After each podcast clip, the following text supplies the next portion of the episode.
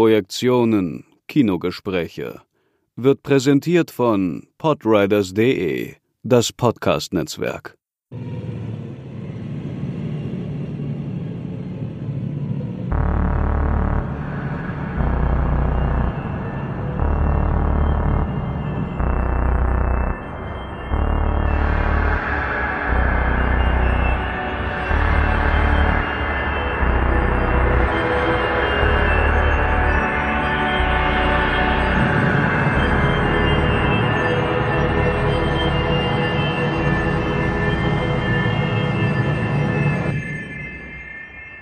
Und herzlich willkommen zur letzten Episode des Jahres, zur letzten Episode der Projektionen. Herzlich willkommen, liebe Grüße an alle da draußen und natürlich Hallo Markus. Hallo. Wir haben uns ja heute drei Regisseurinnen ausgesucht mit drei äh, mitunter auch sehr radikalen Filmen, drei Regisseurinnen aus drei unterschiedlichen Jahrzehnten. Wir werden uns heute mit Near Dark von Catherine Bigelow auseinandersetzen, mit Trouble Every Day von Claire Denis und mit Raw von Julia Ducournau. Ähm, und äh, das ist auch ein bisschen eine Antwort auf die Frage, was ist eigentlich mit äh, weiblichen Regisseurinnen los im Kino. Da ist es in der Tat so, dass es Frauen schwerer haben im Film. Aber wir haben es hier mit drei sehr eigenwilligen Regisseurinnen zu tun. Das ist nämlich auffällig, dass wenn die Frauen dann es wagen, äh, abseits von Komödien tätig zu sein, dann durchaus radikale Filme machen. Ja, man muss natürlich äh, leider die Beobachtung äh, teilen, dass wenn man sich mit der Filmgeschichte auseinandersetzt, äh, speziell jetzt zum Beispiel das amerikanische Kino der klassischen Studioära, man wirklich ganz marginal überhaupt nur eine äh, weibliche Präsenz hat. Es wird immer wieder Aida Lupino zum Beispiel erwähnt, die unter anderem einen Film Noir Thriller gedreht hat als Regisseurin, aber das sind natürlich keine äh, Filmemacherinnen, die sich platzieren konnten, die ernst genommen wurden, die vermarktet wurden, wie das in irgendeiner Weise mit ihren männlichen Kollegen der Fall war. Es gab äh, in anderen Kinematografien schon hin und wieder äh, Beispiele für weibliche Filmemacherinnen. Man muss aber tatsächlich sagen, dass äh, die Filmproduktion weltweit vor allem patriarchale Strukturen aufweist. Innerhalb dieser Strukturen, und das ist vielleicht die interessante Frage, ist es natürlich lange Zeit eine Herausforderung gewesen, sich als Filmemacherin zu platzieren. Und das erklärt vielleicht auch, warum dann, wir haben ja jetzt unterschiedliche Länder, wir haben USA, Frankreich und Kanada. Äh, Raw ist kanadisch, wenn ich mich erinnere, ne? Äh, nee, eine äh, belgisch-französische Koproduktion. Ach, der ist gar nicht kanadisch. Oh, äh, nee, nee. Peinlich. Auch ähm, Frankreich. Gut. Okay, also ich nehme das zurück. Ähm, Frankreich und äh, USA. Ähm, es ist so, dass ich glaube, die von dir erwähnte Radikalität einiger Filmemacherinnen, die sich selbst auch äh, vielleicht so sehen oder sich als Auteur, Auteur beschreiben lassen, ähm, äh, dass die auch in Auseinandersetzung mit dieser, äh, mit den Problemen der eigenen Position im patriarchalen Filmproduktionssystem zu tun hat. Also quasi äh, dann mhm. tatsächlich mhm. wirklich ein Zeichen äh, zu setzen. Das äh, erscheint mir sehr interessant aus einer analytischen Perspektive und das ist auch äh, aussagekräftig in Bezug auf die Struktur der Filmwirtschaften ähm, in diesen Kont Kontexten. Und andererseits aber natürlich würde mich als äh, Filmrezipient und auch Filmwissenschaftler immer die künstlerische Qualität auch unabhängig der Geschlechtlichkeit, äh, speziell auch von Regisseurinnen dabei äh, interessieren. Von daher haben wir, glaube ich, eine ganz gute Auswahl von Filmen getroffen, wo diese beiden Qualitäten zusammenkommen. Also einerseits dieses sich auseinandersetzen und platzieren in einem bestimmten Kontext und andererseits Auseinandersetzung mit, äh, mit Geschlechtskonzepten, männlich und weiblich und anderen möglicherweise und dann aber auch ähm, quasi die künstlerische Radikalität, die hierbei ähm, ja, vergleichbar ist mit Leuten, die wir ja auch sehr schätzen und auch schon diskutiert haben, sei es Bruno Dumont, Philippe Grandrieux und so weiter, Gaspar Noé. Also ich glaube, das Spannende an der Auswahl ist ja, dass wir mit Bigelow und äh, Denis zwei Regisseurinnen haben, die zu einer Zeit äh, angefangen haben, Filme zu drehen, wo es nahezu noch ausgeschlossen war, dass man als Frau ähm, diese Art von Filme machen konnte. Ja, es ist im französischen Kino natürlich schon so, dass wir Leute haben wie Agnès Varda oder ähm, auch Marguerite Duras, wenn man ihre experimentellen Filme sieht. Also schon eine gewisse Präsenz von weiblichen Auteurs äh, in Frankreich. In äh, Hollywood ist das natürlich insofern anders, weil gerade das New Hollywood ähm, äh, der oft zitierte Boys Club war, also der, ähm, der Club der männlichen Wunderkinder. Und auch da ist es sehr, sehr schwierig gewesen. Und ähm, es gibt Beispiele, aber keinerlei ähm, äh, präsente äh, Beispiele für äh, Filme, die heute als Klassiker betrachtet werden, die dann entsprechend von Frauen gemacht werden können. Und wie du das sagst, äh, Bigelow ist da tatsächlich auch in einem anderen Kontext aufgetaucht, weil sie auch Genre-Regisseurin ähm, dann wurde. Ne? Wusstest du, dass äh, der Produzent ähm, die Dailies haben wollte von den ersten Tagen und sich das Recht äh, vertraglich hat zusichern lassen, sie bis zum fünften Drehtag von dem Projekt noch abzuziehen, wenn er nicht überzeugt äh, gewesen wäre? Ah ja, okay. Nee, wusste ich nicht sie hat ja durchaus beeindruckt die Leute. Sie hat ja eine sehr, sie ist sehr energetisch und, und kann Leute gut überzeugen, aber trotzdem war immer noch der Zweifel, kann eine Frau so einen Vampirfilm drehen? Und damit äh, könnten wir ja vielleicht mal einsteigen mhm, und das Thema genau. des weiblichen und äh, des weiblichen Films äh, oder das Thema der Regisseurinnen immer wieder ähm, nebenbei aufgreifen. Ähm, steigen wir doch ein in Near Dark von 1987. Äh, einer deiner Lieblingsfilme, hm. wenn ich das richtig in Erinnerung habe. Ja, der Film hat mich damals in der Pubertät äh, richtig kalt erwischt, äh, buchstäblich. Ich äh, wurde auf den Film aufmerksam gemacht von einem sehr guten Freund, der etwas älter war. Wir waren ähm, eben natürlich interessiert an Post-Punk-Ästhetik, an äh, bestimmter Formen von Musik und Mode und so weiter. Und dann tauchte dieser Film auf und war wie ein, äh, ein wahr gewordener Traum, ja, also ein äh, apokalyptischer Albtraum, der aber ein Subkultur subkultureller Wunschtraum war. Und äh, das ist etwas, was äh, zugleich interessant erschien, weil er natürlich von einer Regisseurin promotet wurde. Also das war relativ schnell klar und wurde auch immer wieder erwähnt. Äh, Lance Henriksen war ein Schauspieler, der aus äh, The Terminator bekannt war, wie ohnehin äh, diese engen Verbindungen, das wurde später immer wichtiger zwischen Bigelow und James Camerons äh, Filmen dann offensichtlich wurden.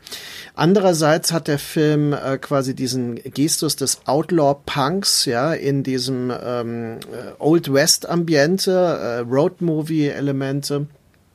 es ist Musik von den Cramps dabei, zum Beispiel, eine Band, die ich da damals auch hörte. Und ähm, also all diese Dinge machten mich sofort neugierig. Ich habe den Film dann zweimal hintereinander gesehen, an zwei Tagen im Kino. Ich musste mich reinschmuggeln, weil ich noch nicht alt genug war. Das funktionierte aber ganz gut. Und man kannte damals tatsächlich den Film Lost Boys bereits. Der war kurz vorher äh, im Kino gewesen. Und, der ja äh, nach wie vor der bekanntere ist. Der ist der bekanntere. Es gab auch eine Fortsetzung von Lost Boys und so weiter. Aber ich denke, Near Dark ist vielleicht der künstlerisch radikalere und auch der spannendere Film, um drüber zu reden. Lost Boys hat aber in der Popkultur doch eine deutliche Spur hinterlassen. Auch hier durch die Musik, auch durch dieses eine Bild, das in Near Dark zitiert wird, wo die Vampire äh, im Gegenlicht über den Hügel kommen und dann von so einer Corona äh, umspielt werden. Das ist ähm, also auch hier ja ein wichtiger Moment. Und dann gibt es natürlich ähm, solche äh, emblematischen Szenen, wo eben äh, in der Barsequenz zum Beispiel so eine Art grimmiger, schwarzer, menschenverachtender Humor kultiviert wird, ähm, der damals überhaupt nicht präsent war, der war nicht bekannt wirklich im Kino. Also das war schon etwas Neues und äh, diese Szenen, die hatten eine brachiale Wucht, die einen gleichzeitig verstört und fasziniert hat. Und ich habe den Film endlos oft gesehen. Er hat sich nie abgenutzt. Man kann den wirklich je immer und immer wieder von vorne bis hinten gucken. Er ist nicht langweilig. Er ist äh, wirklich schön. Ähm, er hat diese Intensitäten. Er ist gewalttätig, ähm, spannend er hat diese Unlogiken, über die man immer wieder hinwegsehen muss, vom ersten Sehen an. Also die Tatsache, dass die Vampire durch ein Blut, eine Bluttransfusion dann gerettet werden und zu Menschen gemacht werden, das muss man einfach hinnehmen. Aber äh, für mich, das muss ich vielleicht noch sagen, war ähm, der eine wichtige Bezug stilistisch äh, Sam Peckinpah und Walter Hill. Also die Tatsache, dass hier Shootouts vor allem waren, so westernartige Shootouts, wie man sie aus Walter Hill-Filmen äh, wie ähm, und wieder 48 Stunden zum Beispiel, der dürfte ungefähr zur selben Zeit rausgekommen sein. Oder ähm, natürlich äh, Long Riders und der wiederum bezieht sich ja auf Sam Peckinpah's The Wild Bunch. Das sind alles Zitate, die man natürlich super geschätzt hat und Sam Peckinpah war für mich immer einer der absolut wichtigsten Regisseure. Ja? Und äh, sie ist offenbar eine Schülerin indirekt von ihm. Und all diese Dinge haben mich fasziniert damals. Also das war meine zeitgenössische Erfahrung mit diesem Film. Also ich glaube, das lässt sich auch äh, ganz gut erklären darüber, dass der Film eigentlich äh, von Außenseitern handelt. Mhm. Also vielleicht, äh, bevor wir weiter äh, über die Ästhetik und über, über den Stil sprechen, für all diejenigen, die nicht in den 80ern äh, groß geworden sind und den Film schon kennen, äh, kurz, um was geht es bei Near Dark? Es ist in der Tat ein Vampir-Cowboy-Film, ein, ein Vampir-Western, ein Neo-Western. Ähm, und es geht darum, dass ein junger Cowboy, Caleb, eine wunderschöne, äh, wunderschön entrückte äh, Frau aufgabelt, um mit ihr die Nacht zu verbringen, May, äh, die sich dann aber allerdings als Vampirin entpuppt, ähm, die sich allerdings auch in ihn verliebt und ihn dann kurzerhand auch zum Vampir macht. Ähm, und von dem Zeitpunkt an ist er eigentlich hin und her gerissen zwischen seinen Erinnerungen ans Menschsein, an seine eigentliche Familie und äh, seiner, seinem Hin, sein, seiner, sein Begehren gegenüber May. Ja, und auch ähm, die neue er, Familie, weil die Outlaws. Da wollte ich gerade ja. sagen, genau. Wie du schon sagst, es gibt nämlich auch eine neue Familie. May führt ihn ein in eine Vampirfamilie, in eine Outlaw-Familie, ähm, wo er sich nicht so ganz wohl fühlt, wo er sich äh, hineinkämpfen muss in, in Hierarchiekämpfe oder in Hierarchiepositionen. Das ist so die, die Grundstory. Eigentlich geht es darum, um Zugehörigkeit und es ist ein Liebesfilm. Ja, also ist auf jeden Fall ähm, ein Film, der sehr stark von einer schwarzen Romantik geprägt ist, wie Mario Pras das nennt in seinem literaturwissenschaftlichen Buch. Ein Film, der Western, Southern Gothic, wenn man so will, mit Gothic Fiction verbindet, aber daraus etwas Neues macht, was sehr viele Spuren auch hinterlassen hat. Also ähm, John Carpenters Film Vampire zum Beispiel ist ohne äh, Near Dark nicht denkbar. Und auch äh, in der Literatur, also es gibt so äh, Vampirliteratur, äh, wo eben äh, solche Modelle dann aufgegriffen wurden und so Pulp Fiction-artige Phänomene. Ähm, also ich meine nicht Pulp Fiction von äh, Tarantino, sondern die ne, Literaturgattung. Ähm, und das sind alles äh, Sachen, die quasi immer interessanter wurden. Und da komme ich zu einem nächsten Level quasi, weil für mich natürlich sofort die Frage war, was hat diese Frau sonst noch so gemacht? Und äh, man kommt dann auf zwei Spuren. Das eine ist, sie hat offenbar, vorher war sie bildende Künstlerin, sie hat gemalt, sie hat Kurzfilme gemacht, einen Kurzfilm ähm, über einen gewalttätigen, äh, ein gewalttätiges Ereignis auch. Und dann hat sie einen Spielfilm gedreht, The Loveless, der aber nicht zu bekommen war. Das war ein einziges Drama. Ich war völlig depressiv. Dieser Film war nicht zu bekommen. Also in den 80ern wohlgemerkt. Äh, mit Willem Dafoe. Und Willem Dafoe war wiederum einer, der für mich sehr vertraut war, weil er eben in The Hunger schon vorkam, also in einer sehr kleinen Rolle, weil er in äh, dem Film Streets of Fire natürlich diesen, äh, diesen wunderbaren Villain, diesen Bösen spielte, Raven.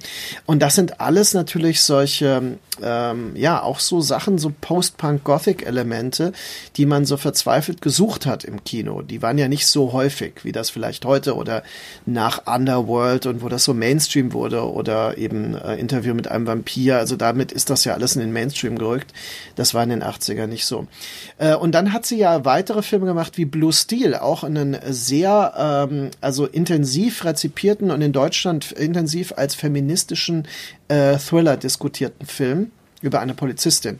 Und das ist eigentlich ein, ein wichtiger Zugang, glaube ich, bei ihr wenn man spä äh, später dann in der Lage war, The Loveless zu sehen, ihren ersten Film, der bis heute nur ganz äh, sporadisch auch in Deutschland war, dann ist es so, dass äh, man auch diese Entwicklungen äh, verfolgen kann. Also die weiblichen Figuren in allen drei Filmen, Loveless, Near Dark und äh, Blue Steel, sind extreme, ähm, also es sind im Grunde leicht androgyn, ja, alle so Kurzhaarfrisur. Sie sind sehr sexualisiert, also mhm. aber selbstbewusst sexuell, also sie leben ihr Begehren aus. Das ist ja äh, interessanterweise durchaus eine Forderung auch an das feministische Kino, also weibliches Begehren zu thematisieren.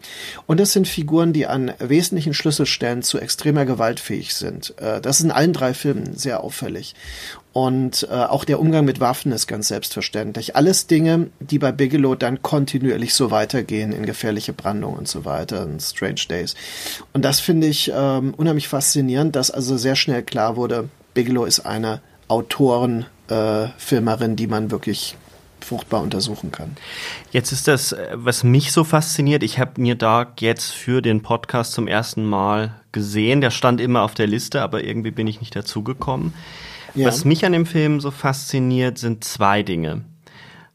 Einmal, wie frei sie mit dem Vampir Vampirmythos umgeht. Ähm, du sprichst das an, dass es natürlich äh, logisch nicht so ganz funktioniert durch eine Bluttransfusion die Verwandlung wieder rückgängig zu machen. Aber es ist ja durchaus ähm, auch an anderen Stellen sehr, sehr frei damit umgegangen. Es gibt eben keine Kreuze, es gibt keinen Knoblauch, es gibt keinen, keine Pfähle, sondern die Vampire, der, der Begriff Vampir wird ja auch kein einziges Mal in dem Feld, kein einziges Mal in dem Film. Ja. Ähm, die Vampire werden eigentlich behandelt wie normale Menschen, wie Außenseiter wie, wie Outlaws, ähm, die eben nach Blut gieren. Und da kommt so eine sozioökonomische Dimension mit in dem Film hinein. Diese Außenseiter, die sich verstecken müssen, die nur in der Nacht zuschlagen können, die äh, eigentlich. Die verbrennen ja bei im Sonnenlicht, das ist ja noch ganz interessant. In der Sichtbarkeit. Also das heißt, mhm. sie sind in der amerikanischen Gesellschaft auch zur damaligen Zeit nicht sichtbar. Sie ziehen durch die Nacht. Und das Spannende ist ja auch, dass sie nicht so böse der Humor ist, sind sie ja keine durch und durch bösen Figuren. Sie haben ja durchaus ein Familiengefüge, ein Familiengefüge. Die, die, die Gruppe der Vampire besteht ja sogar aus Vater, Mutter und, und Kindern.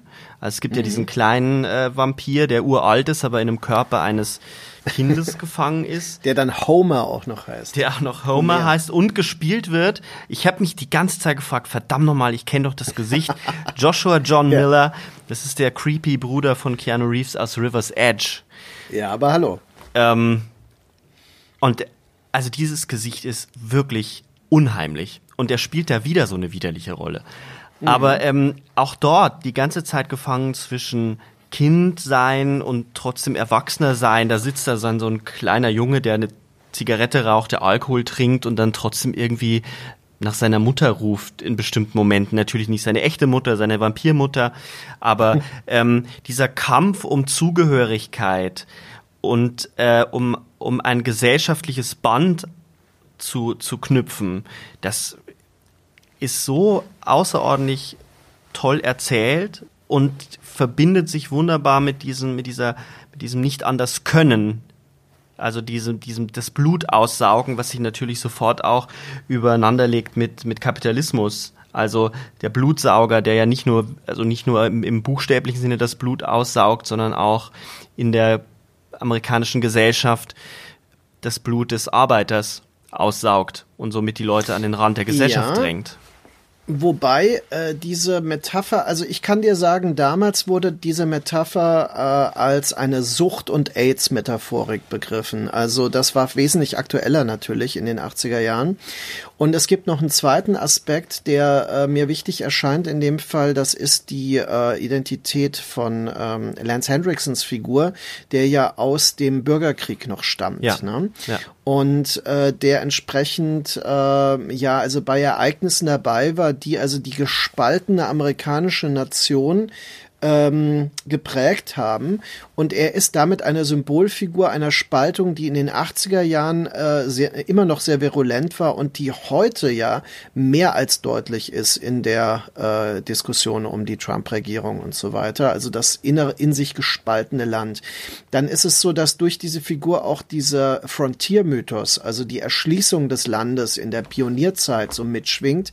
Und ähm, deswegen macht es auch Sinn, dass es ein Vampir-Western ist mit einer, äh, mit dieser Reisethematik, dieser, äh, dieser Ruhelosigkeit, dass sie permanent on the road sind, eigentlich Hobos, also mhm. Obdachlose. Ja. Da hat man, äh, wenn du so willst, auch die ähm, Obdachlosen der ähm, äh, der, der Wirtschaftskrise noch dabei.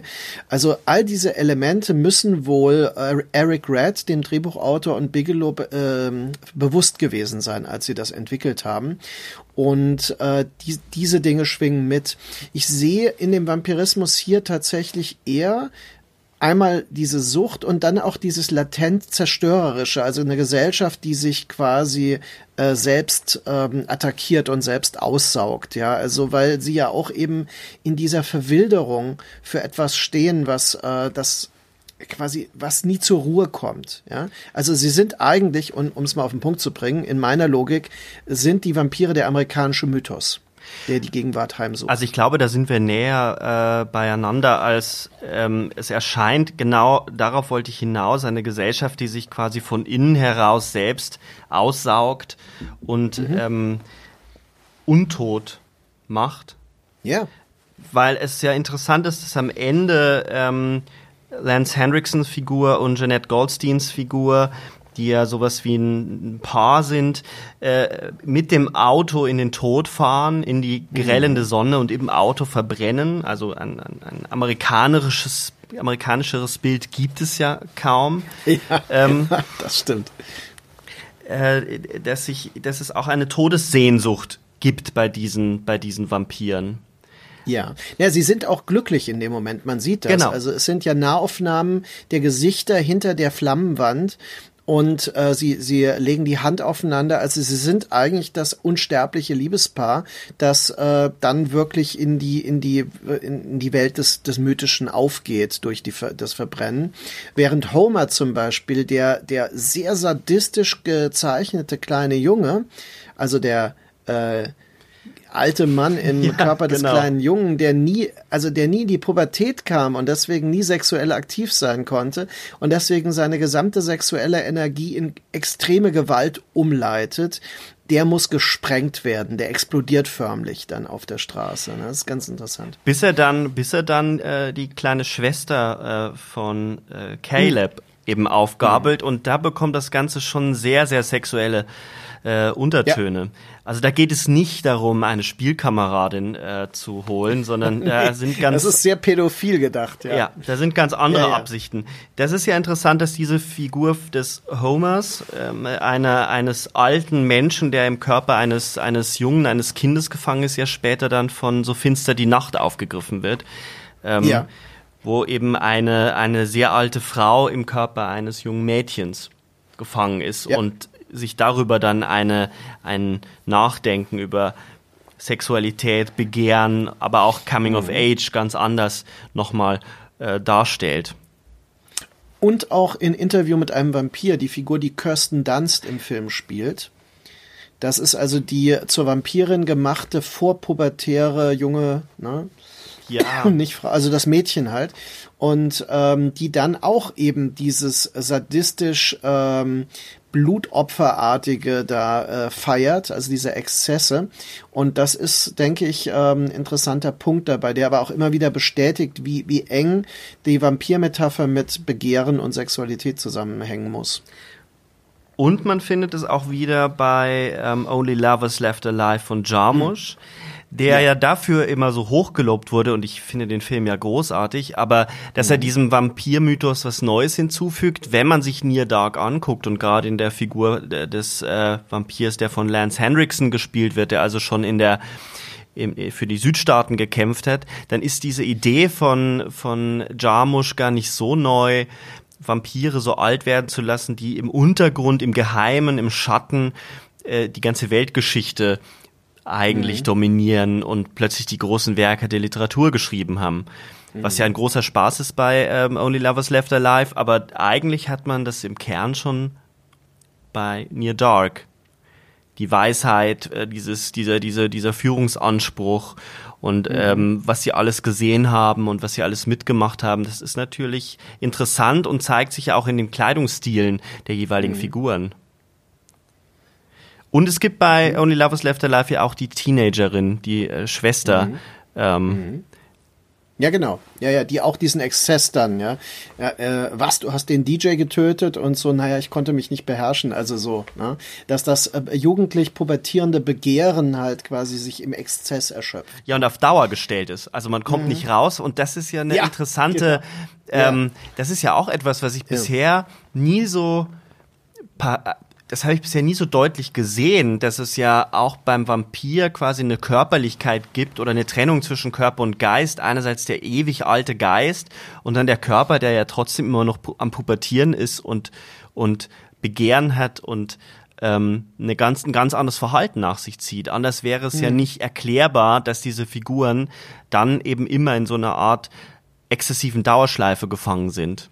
Mhm. Mhm. Das finde ich super genau. interessant, so äh, körperpolitikmäßig oder, oder ja. äh, philosophisch, wenn man über Körper nachdenkt und über den Vampirmythos, was sich daran aufzeigen lässt über oder was sich dadurch anstoßen lässt im Nachdenken über Alter und und Altwerden und Begehren. Mhm. Ja, das ist natürlich äh, in dem von mir erwähnten Film The Hunger, Begierde von Tony Scott aus dem Jahr 1983 auch nochmal äh, durchgespielt. Also mit der unsterblichen äh, Vampirkönigin und ihrem Geliebten, ihrem, ihrem Wunschgeliebten gewissermaßen, der dann abgelegt wird. David Bowie spielt in da ja und äh, der dann in äh, wenigen Stunden oder Tagen zum äh, altert und zerfällt. Ne? Und äh, also quasi genau diese Körperpolitiken, also des Begehrens, aber auch des, des momentanen Einfrierens, dass ähm, äh, es gibt eine Elite, die das quasi, die darüber verfügen kann und es gibt äh, ihnen Zugeordnete, die die Gunst genießen für eine gewisse Zeit. Also all diese Dinge sind eigentlich im Vampir äh, ganz gut angelegt schon und äh, zeigen auch, warum der so populär geblieben ist bis heute. Um jetzt den Bogen zu spannen zu Trouble Every Day von Claire mhm. Denis, ähm, könnte man ja noch mal darauf eingehen, dass natürlich dieser Blutdurst auch ein Zwang ist, auch bei Bigelow so dargestellt wird. Sie sind, die Vampire sind gezwungen, sind Getriebene mhm. von ihrem Durst. Ja. Ähm, können das aber sehr gut reflektieren. Ähm, während das dann eben bei Trouble Every Day. Da geht es ja nicht notwendigerweise um Vampire, sondern irgendwas mhm. zwischen Vampirismus und Kannibalismus. Eine ganz andere. Und Krankheit, ne? Und Krankheit, eine ganz andere Wendung bekommt. Mhm. Vielleicht können wir da dann auch nochmal über diese AIDS-Geschichte äh, ähm, reden, weil ja Vampirblut immer schnell mit, mit der AIDS-Problematik äh, zusammengelesen wird. Ähm, das hätte ich jetzt bei Near Dark so nicht gesehen, aber bleiben wir, springen wir mal zu Trouble Every Day, weil ich glaube, dass dort nochmal was anderes deutlich wird ähm, in Bezug, wie du schon gesagt hast, auf Krankheit und auf diesen Zwang. Trouble Every Day ist ein Film von äh, Claire Denis aus dem Jahr 2001. Ähm, einer der Filme, wo ich mir wünschte, es gäbe eine ähm, gute Ausgabe davon. Das wäre mal, also an alle Labels da draußen, es wäre wirklich schön, wenn es Der diesen ist Film. Doch ideal für Bildstörung. Absolut, liebe ähm, Kollegen, Freunde, Bekannte bei Bildstörung. Trouble every day. Ähm, der ist echt schwer zu bekommen, muss man sagen. Und das ist äh, von den drei Filmen, über die wir heute sprechen wollen, sprechen werden, aber einen haben wir schon gesprochen, der unverdaulichste. Hm. Ähm, der am schwersten zu verdauende, meinte ich. Wenn man den Film ganz kurz zusammenfasst, es geht ja eigentlich relativ schnell, äh, äh, erzählt der Film die Geschichte in sehr, in sehr elliptischen und stillen Bildern von einer Krankheit äh, die, die unkontrollierbar ist in Momenten der Lust. Äh, es erzählt die Geschichte eines amerikanischen Paars, Shane und äh, June Brown, gespielt von Vincent Gallo und Tricia Versay oder Versay.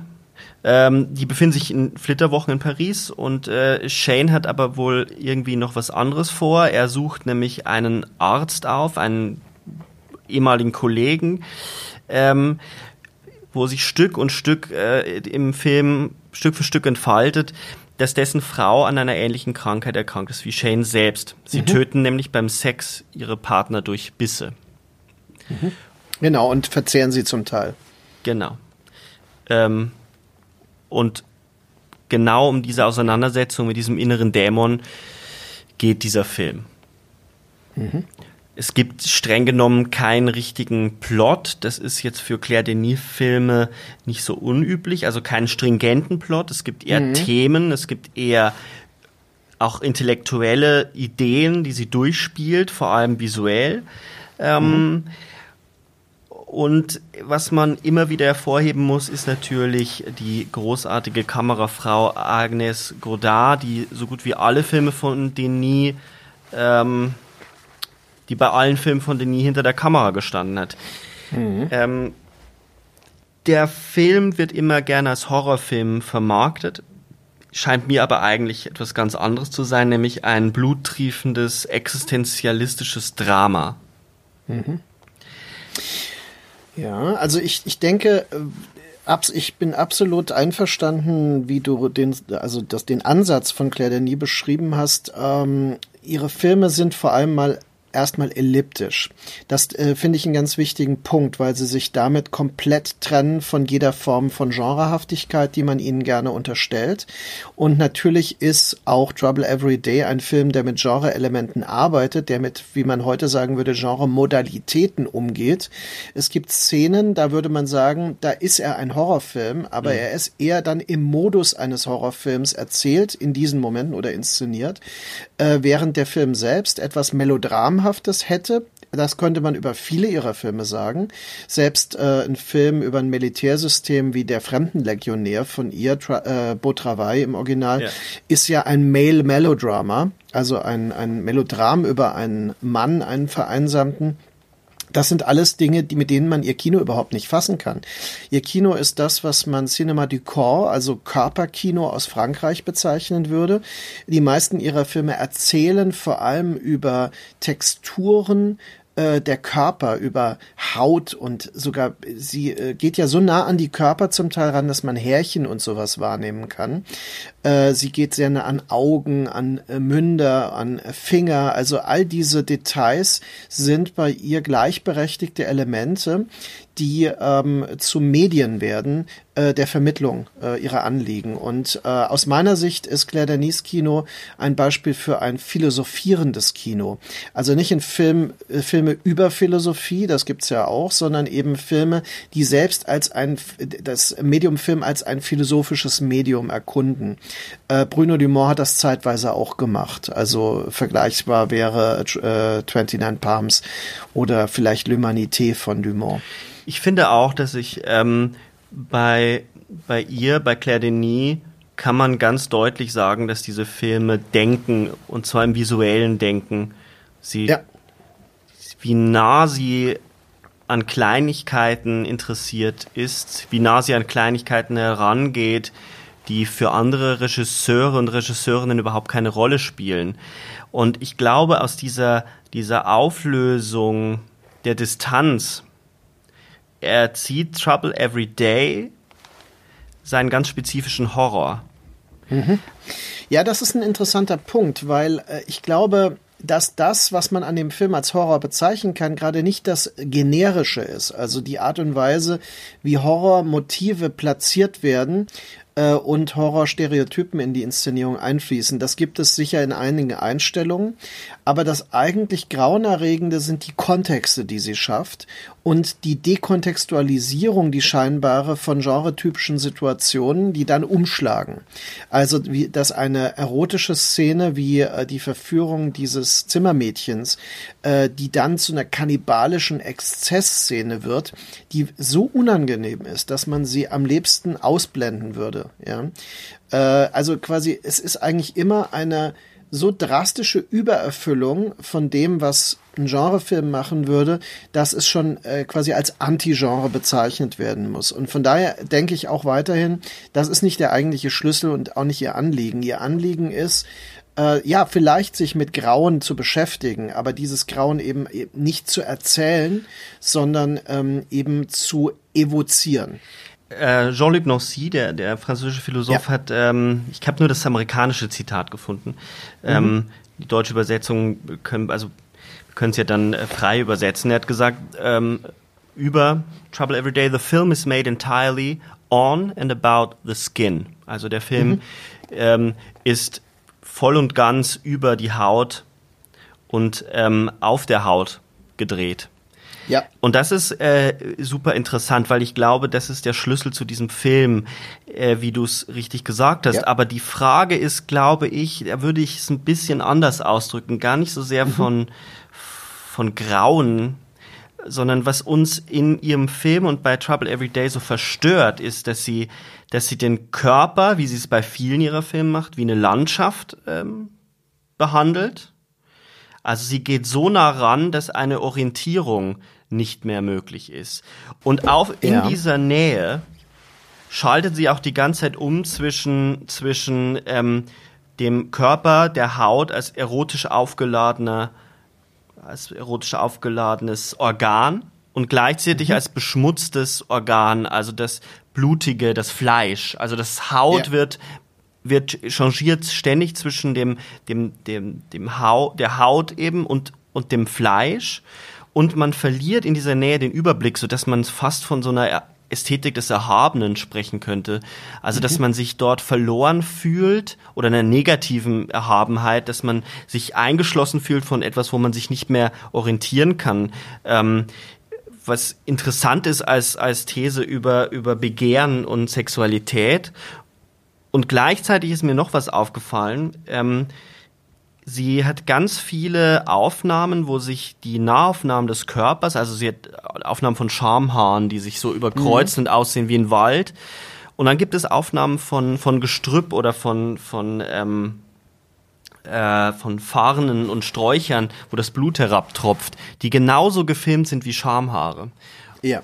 Ähm, das heißt, das Anorganische, das Nicht-Organische oder, das, oder die Natur wird genauso gefilmt wie der Körper. Und diese Grenze zwischen Menschsein und Natursein, zwischen Kulturwesen und Naturwesen wird vollkommen eingerissen.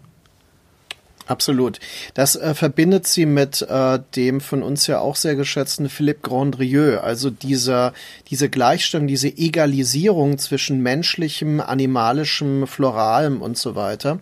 Also die Auflösung der scheinbaren Verlässlichkeit von Wahrnehmung zum Beispiel, das ähm, wird hier thematisiert. Ähm, ich finde den Hinweis auf Nancy sehr interessant. Er ist ja Philosoph und Schriftsteller. Und er hat ja ein Essay geschrieben über sein künstliches, er hat wohl ein, äh, ein fremdes Herz. Ja, genau. Ja. eingesetzt bekommen und hat einen äh, Aufsatz darüber geschrieben, äh, L'Intrus, der Eindringling.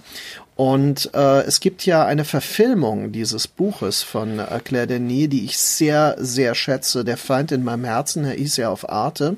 Äh, das ist auch ein super elliptischer, sehr rätselhafter Film mit verschiedenen Erzählebenen, die kaum beschrieben oder wirklich differenziert werden können, verlässlich.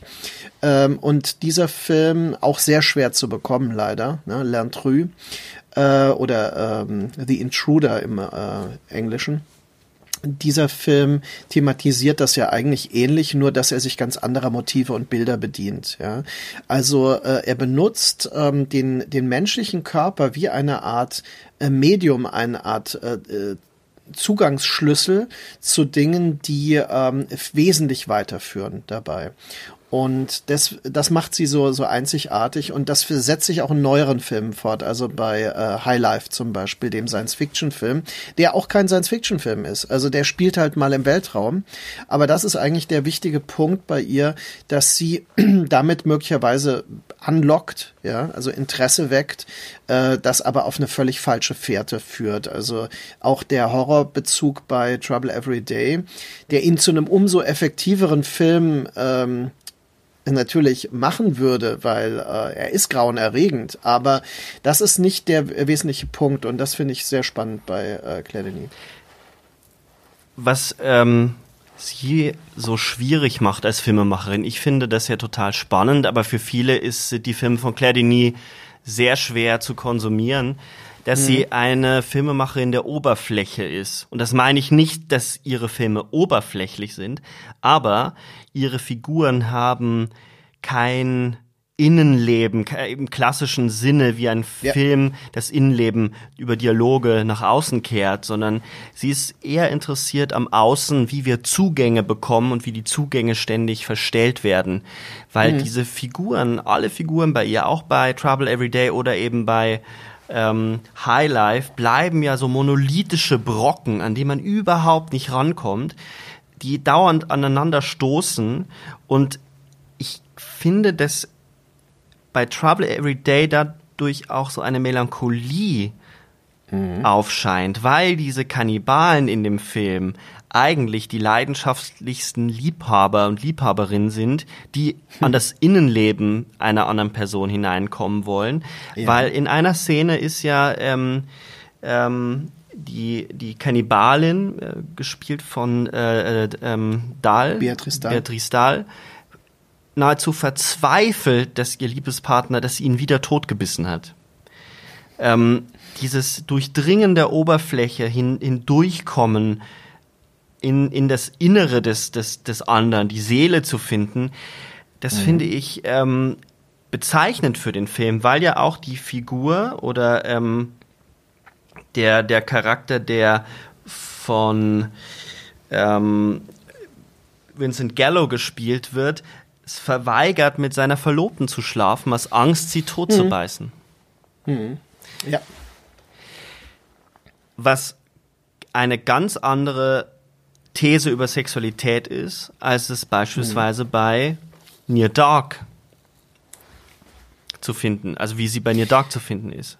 Near Dark erscheint mir gar nicht, also der, der, der erscheint mir durchaus konservativ im Vergleich. Ja, weil er ja immer noch ein Familienmodell zum Beispiel aufrechterhält, während bei Claire Denis äh, bereits die Paarung an sich in Frage gestellt wird und auch die Möglichkeit dieses Verschmelzens, also dieses Einswerdens im Liebesakt ja durchaus ein Thema ist, was in ihren Filmen immer wieder vorkommt. Auch diese fast verzweifelte Sehnsucht danach, eine Sucht buchstäblich, ja. ähm, quasi diese Erfüllung in der Verschmelzung zu suchen. Aber wenn diese Verschmelzung eben übererfüllt wird, so zeigt das ja Near Dark, dann haben wir eigentlich den Beginn der Melancholie, also des Bewusstseins, in einem Stadium zu leben, das möglicherweise gar nie anders war. Also dass man eigentlich Teil einer Welt ist, die diese Erfüllung nie finden wird. Und die Musik von den Tindersticks, die also der Soundtrack, äh, das ist ja eine Band, eine englische Melancholie-Pop-Band, die also immer wieder verwendet wird von ihr für Soundtracks. Äh, auch das Titellied von High Life ist wieder von denen. Ähm, das ist im Grunde nochmal unterstrichen, also dass eigentlich die Melancholie am Ende steht und dass äh, die Ausrichtung dieser Art von Inszenierung ist. Während äh, bei Bigelow, wenn ich dich richtig verstehe, die Melancholie immer schon Teil dieser Vampire ist und nicht das Ende. Weil das Ende genau. der Vampire ist ja ein hoffnungsvolles, dass man als Liebespaar gemeinsam in den Tod geht. Insofern ist der Film, könnte man sagen, schon reaktionärer oder reaktionär im Vergleich naja, du musst äh, Folgendes sehen. Bei Near Dark ist ja vor allem das zentrale Liebespaar nicht die alten Vampire, sondern äh, Caleb und May. Und ähm, May ist ja quasi ein Frühlingsname. Mhm. Caleb ist ein biblischer Name natürlich. Der Vater ist ein Veterinär, der aber sie äh, durch diese Bluttransfusionen rettet. Und ähm, dann gibt es eine neue, äh, so eine neue, äh, neues Familienmodell, also eine Pionierfamilie, die daraus entsteht. Das ist grundamerikanisch und grundamerikanischer Mythos. Sowas äh, hat Claire Denis überhaupt nicht. Jetzt verstehe ich auch diesen äh, HIV-AIDS-Bezug, weil bevor sie ein wirkliches Liebespaar werden können, muss ihr Blut gereinigt werden. Absolut, absolut. Das ist ein absolut. Also sie müssen. Aber das war, das war latent, das war unterschwellig ja, damals. Ja. Also man, man hätte das, ich, mir ist kein Text bekannt, der das wirklich so explizit sagt. Aber diese Idee, ähm, dass, äh, die Sehnsucht nach dem Blut anderer eigentlich lebensgefährlich ist. Ja, das ist das komplette Antimodell zu der ähm, dem Safer Sex, der propagiert wurde in dieser Zeit. Jede Berührung mit Blut äh, äh wurde panisch vermieden. Also man hatte tierische Angst, von Körperflüssigkeiten äh, infiziert zu werden und getötet zu werden, buchstäblich. Das ist etwas aus den 80ern, was glaube ich heute viele nicht verstehen, weil wir einen anderen Umgang haben, zum Teil sehr fahrlässigen Umgang, der ja auch zum weiteren Grassieren ähm, dieses Virus und auch anderer Krankheiten führt führt. Äh, und das sind Elemente, die aber damals wirklich voll un unbewusst präsent waren. Von dieser Angst ist ja interessanterweise bei Raw, dem dritten Film, der ja dann mhm. voll hineingeht in ein äh, in ein Kannibalismus-Thema, der Film von Julia Ducournau äh, aus dem Jahr 2016. Von dieser Angst vor Blut mhm. ist äh, überhaupt nicht zu spüren bei Raw. Ja, das ist, äh, glaube ich, ein Ausdruck auch dieser, äh, dieser neuen Sorglosigkeit, die eine jüngere Generation irgendwann übernommen hat. Das erste war ja diese Berichte äh, über die mögliche Heilbarkeit oder zumindest Kontrollierbarkeit der, ähm, des HI-Virus. Ne? Also, dass man nicht mehr notwendigerweise erkranken musste daran, auch wenn man den Virus hat. Ähm, dann auch äh, eine eigenartige ja, also ich meine, diese ganze Werbung, die die äh, späten 80er, frühen 90er noch dominiert hat, diese ganze Anti-AIDS-Kampagnen und so weiter, die sind ja irgendwann auch nicht mehr so relevant gewesen. Also ich glaube, für eine neue Generation ist das nicht mehr so äh, im Zentrum der Wahrnehmung. Wenn ich das sehe, ist das weiterhin präsent. Also ich denke mir dann immer so, mm, was da so passiert, sie beißt ihm in die Lippe, es wird überhaupt nicht thematisiert. das stimmt. Es ist aber, glaube ich, ähm, bei, bei dem Film, äh, Ducournau äußert sich in einem Interview, ich habe mir ein paar Interviews mit ihr angeguckt, so dass sie sagt, also sie wehrt sich ja immer so ein bisschen gegen eine einfache feministische mhm. Lesart, mhm. aber sie sagt vor allem, äh, Sex ist nichts, was Schuld bedeutet. Also ja. Sex ist erstmal etwas rein Positives, für das man sich erstens nicht schämen muss. Das ist ja noch banal, aber vor allem bedeutet es reine Positivität zu sein. Und das wollte sie in ihrem Film zum Ausdruck bringen. Vielleicht war das auch einer der Gründe, diese Thematik auf die Seite zu schieben ähm, und, und sich hineinzustürzen in, in eine bei aller Brutalität doch äh, sehr großen Feier der Körperlichkeit bei diesem Film. Ähm, auch hier ganz kurz zusammengefasst, der Film handelt von einer jungen Frau, äh, Justine, die genauso wie ihre Schwester in die Fußstapfen der Eltern treten soll. Sie geht auf eine renommierte Veterinäruniversität ähm, und soll dort eben zur ähm, Tierärztin ausgebildet werden. Äh, nach einer Aufnahmeprüfung, einer sehr fragwürdigen Aufnahmeprüfung. In dieser Universität herrscht so Zucht und Ordnung, so eine Gruppendynamik, auch eine sehr männliche Gruppendynamik. Nach dieser Aufnahmeprüfung entwickelt sie plötzlich ein unbändiges Begehren nach rohem Fleisch und nach Menschenfleisch und äh, ihre bis dahin äh, nicht ausgelebte Sexualität erwacht zum Leben. Auch einer der Punkte, den äh, Ducournau immer wieder betont, es ist nicht so für sie, dass der, dass dieser Kannibalismus äh, dass erst die Sexualität erwacht wird und dann der Kannibalismus, sondern dass es eine Art, äh, dass mit dem Kannibalismus die Sexualität erwacht. Mhm. Was eine interessante, ja. was eine interessante Figur ist. Ähm, das wäre beim Vampirismus und auch bei äh, Werwolf-Modellen, so Transformations-Horrorfilmen, äh, durchaus vergleichbar. Also die Metaphorik, dass die Infektion durch das Animalische den die, diesen Blutdurst tatsächlich die Sexualität erst auslöst. Also man hat das in Coming-of-Age-Horrorfilmen wie Ginger Snaps und so weiter auch. Was wir jetzt bei allen drei Filmen haben, ist, wir haben es mit Filmen über Außenseiter zu tun, über Außenseiterinnen mhm. und Außenseiter. Ähm, Justine ist äh, definitiv eine große Außenseiterin an dieser Schule. Sie ist hochintelligent, sie ist ähm, Jungfrau, sie ist Vegetarierin. äh, ihre Schwester, die ja auch in dieser Schule ist, äh, sollte eigentlich vom Elternhaus her auch Vegetarierin sein, hat sich darüber hinweggesetzt, gilt auch als das schwarze Schaf der Familie, aber sie ist äh, seltsam.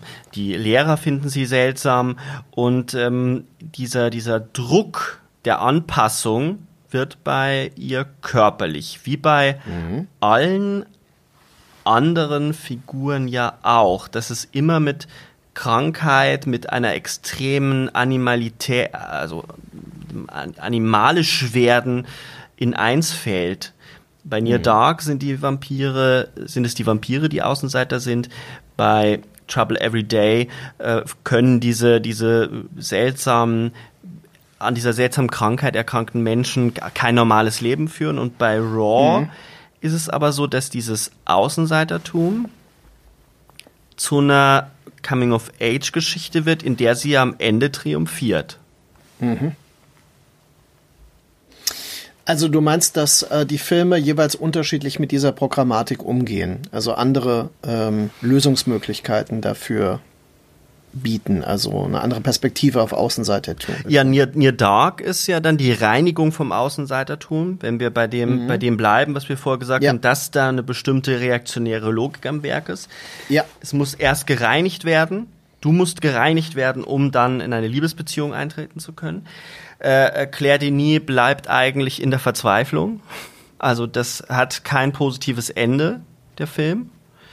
Ähm, und bei Raw ist es so, dass es eine, ein, also das Ende, wir sind wir Spoiler-Alarm, wenn mir das auch immer fremd ist. Am Ende gibt's ja diese äh, super Szene, wo der Vater von Justine sein Hemd aufknöpft und zeigt, dass auch ja. die Mutter ähm, eine Kannibalin ist und er, er sie trotzdem liebt und begehrt, also die Außenseiterin ähm, akzeptiert.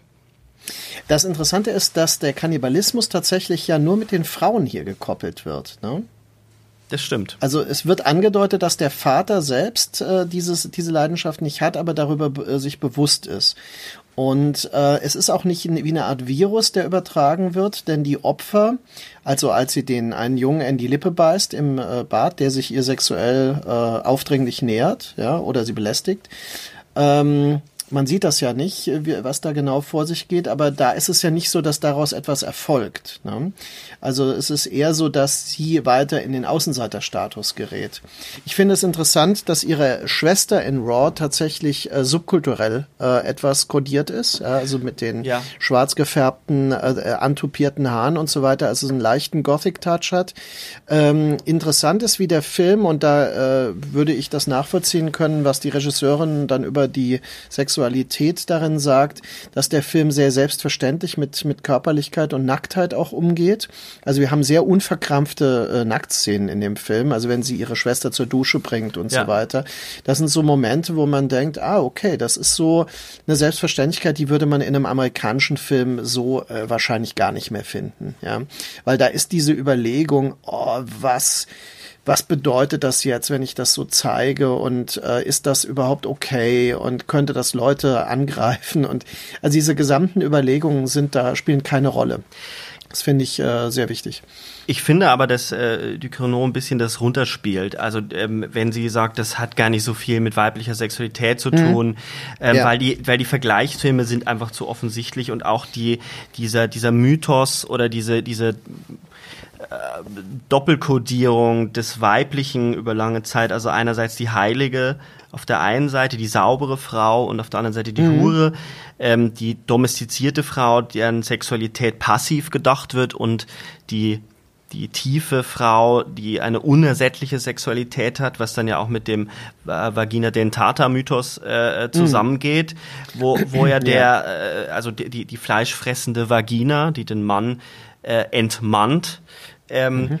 da liegt ja der Kannibalismus sehr nahe. Und äh, gleichzeitig denkt man bei diesem Film die ganze Zeit an, an beispielsweise Carrie von äh, De Palma. Also mhm. äh, eine ähnliche, da, da, wird etwas unterdrückt, eine Sexualität unterdrückt. Wir haben auch bei Carrie eine junge Frau, mhm. die sich ihrer eigenen Sexualität und ihrer Körperlichkeit überhaupt nicht bewusst wird und das so lange nach innen hin aufstaut, bis es als übernatürliche Fähigkeit nach außen bricht.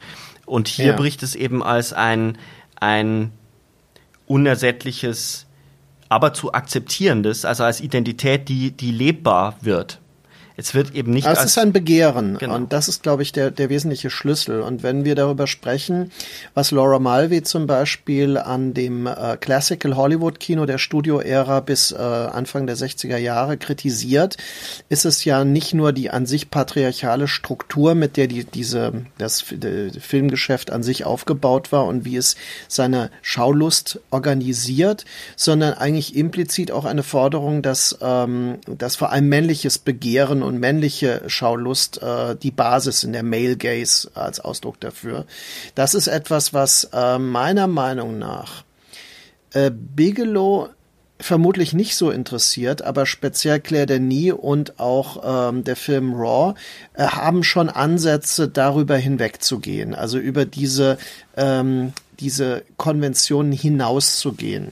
Das ist, fällt ihnen möglicherweise schon deswegen leichter, weil es ja europäische, sprich auch französisch basierte Filme sind, mhm, mhm, äh, die ohnehin eine andere filmische Tradition, einen anderen Umgang mit Filmkunst an sich haben die aber auch äh, das Thema anders nutzen, denn wie ich ja auch schon andeutete, meiner Meinung nach ist Bigelow schon noch innerhalb des Genres verortet, als Genre-Auteur, wenn man so will, ähnlich wie Vorbilder wie äh, Walter Hill zum Beispiel mhm. oder Sam Peckinpah, während ähm, Claire Denis sich dem ja aktiv entzieht und ähm, auch der Film Raw quasi, der ist nicht so radikal wie der Nie, da sind wir uns ja, denke ich, einig, aber schon ähm, vermutlich gerade ein äh, ein jüngeres Genre-Publikum bewusst vor den Kopf stößt. Weil man muss ja eins sagen, die Vampir- äh, Thematik oder Motivik als populärkulturelles Phänomen ist ja durch die Twilight-Filme nochmal neu aufgeladen worden.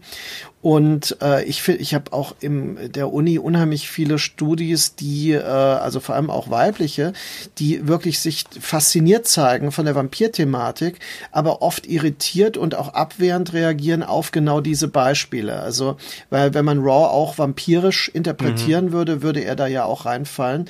Und das sind ja im Grunde Gegenlektüren zu den affirmativen und sehr reaktionären Modellen, wie sie zum Beispiel die Twilight-Filme präsentieren ich glaube, ich glaube ja, dass der, dass man es auch auf einer thematischen Ebene nochmal gegeneinander stellen kann. Der Vampir und der Kannibale sind wie so Antipoden. Während der Vampir, das Vampirische versucht, jemanden zu verewigen, also wenn sie ja. ihn nur beißen und nicht aussaugen und zum Vampirischen ja. holen, verewigen und auch das Begehren auf Dauer stellen, wohnt dem, dem Kannibalismus bei Raw ja auch so eine, so eine Ambivalenz inne.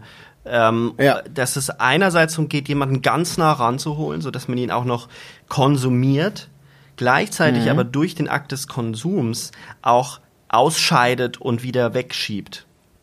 Mhm. Also es hat immer, das finde ich super interessant bei, bei äh, das, ähm, ich finde den, den Kannibalen im Film auch nochmal das wesentlich interessantere Randphänomen, ähm, wenn es dann so verwendet wird, wie auch bei Denis oder, oder eben Ducournau, als äh, den Vampir. Ähm, ja. Da, dazu würde ich äh, etwas ergänzen wollen, weil äh, der Kannibalismus als Motiv taucht ähm, an oft unerwarteten Stellen auf. Zum Beispiel hatte ich einmal die große Freude zu einem wiederentdeckten italienischen Klassiker, das Parfum einer Dame in Schwarz. Ähm, das ist ein Giallo-Thriller äh, im, auf den mhm. ersten Blick, der aber sehr starke, so ethnobasiert okkulte Elemente enthält. Er hat Ähnlichkeiten mit äh, Rosemary's Baby. Es geht auch um so einen Geheimkult und Geheimbund. Und ähm, der zum Beispiel, der schlägt dann wirklich um in diese unerwartete Richtung. Und äh, das sind solche Filme, die dieses Kannibalismusmotiv fruchtbar machen für einen theoretischen Diskurs vor allem, äh, wo man es gar nicht erwarten würde erstmal. Also es geht nicht nur um diese expliziten sogenannten Kannibalenfilme aus dem italienischen Kino der späten 70er, die ja eigentlich so eine Art Übersteigerung des äh, sich im Abstieg befindenden äh, Sexkinos waren oder Exploitation-Films auch, sondern also so eine Art Endpunkt des Exploitation-Films. Also der, der begehrte Körper wird eben dann halt komplett verzehrt. Ja, also das ist eigentlich eine pornografische Metapher zunächst mal.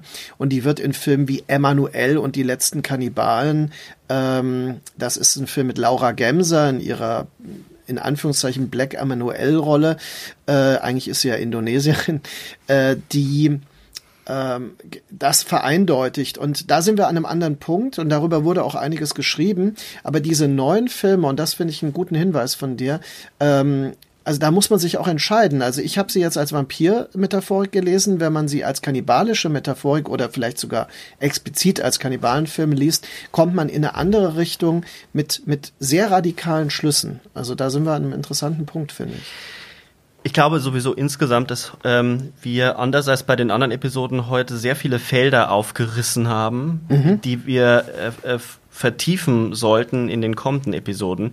Äh, mir ja. würde, mir würden jetzt zwei Themen einfallen. Einmal überhaupt so dieses Thema der Weiblichkeit im Horrorfilm nochmal aufzugreifen. Mhm, Geschlechterkonzepte, ja. Mhm. Ich glaube, da lässt sich nochmal mehr erzählen, wenn man ein bisschen weiter wegrückt noch von Vampiren und Kannibalen, mhm. wo wir uns ja heute ein bisschen darüber unterhalten haben, ähm, weil es sich nämlich auch nochmal, da hätte man jetzt auch noch weiterreden können, aber ich glaube, äh, da sollten wir in andere Episoden packen, warum beispielsweise mhm. bei Raw diese, die, die, die, warum das so unglaublich anziehend ist. Sie ist ja unglaublich anziehend als Person und sieht ja auch dann Adrian, ihren Mitbewohner, der ja eigentlich offenkundig und auch selbst überzeugter Homosexueller ist und er sagt, er will überhaupt ja, er beschwert nicht. Sich genau, er beschwert sich sogar und trotzdem kann er sich ja von ihr und auch ihrer Schwester nicht entziehen. Ähm, mhm. Figuren, denen man auch in anderen äh, äh, neueren Horrorfilmen ähm, begegnet, weil ich sowieso der Meinung bin, dass sich der neuere Horrorfilm äh, ähm, sehr viel mit äh, Themen der Weiblichkeit auseinandersetzt oder mit, mhm. mit den, den, den Horror, also die, die, die Geschlechtlichkeit als, als Horror-Metapher ja. verwendet. Ähm, das wäre so ein Thema, wo wir weitergehen könnten. Das muss nicht die nächste sein, aber ich glaube, ähm, da ist einiges noch zu besprechen, wie auch äh, vielleicht ähm, ein Special zum Kannibalenfilm. Da bist du noch mal ein bisschen mehr bewanderter als ich. Das können wir sicher irgendwann mal machen, ähm, aber ich würde auch sagen, wir äh, fokussieren mal auch auf diese Geschlechterkonzepte, weil die mir sehr fruchtbar erscheinen, äh, weil man da auch weiterkommt erstmal jetzt und die, glaube ich, sehr aktuell sind. Also gerade weil ich ja auch High Life erwähnte, das ist ja ein Film, der so explizit auf ähm, diese Themen eingeht und sich so aktiv damit auseinandersetzt, dass ich denke, das hat schon auch eine Aktualität. Das andere, was wir vielleicht auch noch mal betonen sollten, wir haben ja jetzt bewusst äh, Filmemacherinnen im Umgang äh, mit diesen Thematiken ja. ähm, diskutiert äh, ich äh, hatte in der Vorbereitung darauf ja auch schon eingewandt, dass ich denke, diese Filmemacherinnen sind per se als Künstlerinnen an sich interessant und nicht als weibliche Künstlerinnen. Ich finde es ganz interessant, dass wir schon an Stellen kommen, wo auch die geschlechtliche Identität vielleicht auch der Künstlerin selbst eine Rolle spielt, weil sie natürlich auch geprägt ist durch Sozialisation, durch eben, äh, wir hatten es erwähnt, Schwierigkeiten, sich im System, in einem patriarchalen System vielleicht erstmal zu behaupten, äh, dann aber auch natürlich nochmal einen äh, betont eigenen Blick zu kultivieren. Und da könnte man tatsächlich fragen, hat der etwas mit Geschlechtlichkeit zu tun? Ähm, weil es ja, ich meine, klar, äh, in der Diskussion mit dem Male Gaze von äh, Laura Mulvey, also diese These wird ja immer die Frage gestellt, ja, was ist denn jetzt mit einem Female Gaze, ist der möglich? Laura Mulvey hat da ja selbst Experimente gemacht, um eben Gegenmodelle zu entwerfen, die sind natürlich äh, fern von jedem Mainstream. Aber man könnte schon diskutieren, ob Claire Denis nicht ein, ein Kino entwirft, das sich ähm, aus einem, einer neuen Perspektive nochmal mit diesen Dingen auseinandersetzt. Ja, vor allem, weil es ja eben an der Haut, an der Oberfläche, an Körpern ja. interessiert ist und ähm, einer der für mich einprägsamsten Texte über Körperlichkeit, Weiblichkeit, Männlichkeit ist ein Text von äh, Jean-François Lyotard gewesen, der mhm. nämlich auch eine Metapher der Oberfläche und der Haut benutzt, um zu sagen, dass männlich und weiblich sind eigentlich nur Attribute, die auf der Oberfläche der Haut entlang gleiten. Das bedeutet, dass mhm. Männer eben auch weibliche Attribute haben, weibliche Intensitäten haben auf ihrer Haut, also auf ihrem Körper tragen, dass es nur Zuschreibungen sind von außen, mhm. die wir so klassifizieren, aber im Grunde genommen unterscheidet ja Denis überhaupt nicht und auch eben Lyotard nicht. Ähm, ja das wird ja auch deutlich, dass eben in ihrem Film sowohl ein Mann als auch eine Frau diese Krankheit äh, besitzt und mhm. ähm, der Körper dann nicht mehr unterscheidbar ist. Auch im Liebesakt, also wie sie sie abfährt, ist es ist der Körper eine, eine Landschaft, die geschlechtslos wird. Ähm, mhm. Und die Frau bringt Männer um, der Mann bringt Frauen um, aber es wäre genauso gut andersrum in allen möglichen Kategorien ja. denkbar. Bis hin dann eben, und das, das ist der Bogen zu Highlife, wo es ja diesen Sexraum gibt, diesen mhm. Fuckroom, ähm, der ja auch komplett äh, kein Geschlecht besitzt. Es ist eine Maschine, in der es nur ja. noch um die reine Berührung oder den, den, das Erreichen des Höhepunktes geht. Genau, und dann ein Kult des Spermas und äh, äh, ausgerufen wird und die ähm, quasi Ärztin wird zur Hohepriesterin, zur Schamanin des Spermas. Das sind natürlich fast ironische äh, Thematisierungen, die so etwas äh, zu vereindeutigen scheinen, was eigentlich von der Inszenierung selbst in Frage gestellt wird. Und, und es ist mhm. bei Highlife die Frau, die den Mann vergewaltigt und er ja der, der Enthaltsame ist. Ja. Also der von Pattinson gespielte ähm, Raumfahrer, Verbrecher, ähm, das ist ja eine Strafkolonie, ähm, eine auf ewige Reise in, in, in endlose schwarze Löcher geschickte Strafkolonie, ähm, ist ja jemand, der sich dem Geschlechtlichen eigentlich entsagt und dann quasi zwangs äh, entsaftet wird. Ähm, ja. Und dann auch noch äh, als letzter Überlebender mit seiner daraus entstandenen Tochter ähm, äh, quasi die Zeit verbringt. Also das ist auch, ich glaube, ich glaube, diese Idee von Geschlechter ähm, ähm, Bildern und Entwürfen jetzt vor allem auch im moderneren, gegenwärtigen Film, mhm. das sollten wir aufgreifen. Ich wage aber jetzt schon die Prophezeiung, da reicht keine einzelne Episode, das müssen wir yeah. aufteilen, denn auch heute war es ein strammes Programm von ja. Near Dark zu Trouble Every Day zu Raw, aber ich glaube doch, dass da ein paar Linien aufscheinen, die die Filme verbinden, aber eben auch äh, Unterschiede zwischen den Filmen deutlich geworden sind. Absolut. Ja, es äh, war wieder sehr inspirierend. Vielen Dank, Sebastian. Ich danke dir und ich hoffe, die Menschen, die Zuhörer und Zuhörerinnen da draußen sehen das genauso. Wir wünschen auf jeden Fall erstmal äh, frohe Festtage, frohes neues Jahr. Äh, wir hören uns erst wieder im nächsten Jahr. Viel Spaß bei diesen Filmen. Hoffentlich, wie gesagt, Trouble Every Day ist ein bisschen schwer zu kriegen. Viel Glück und bis bald. Tschüss. Bis bald. Tschüss.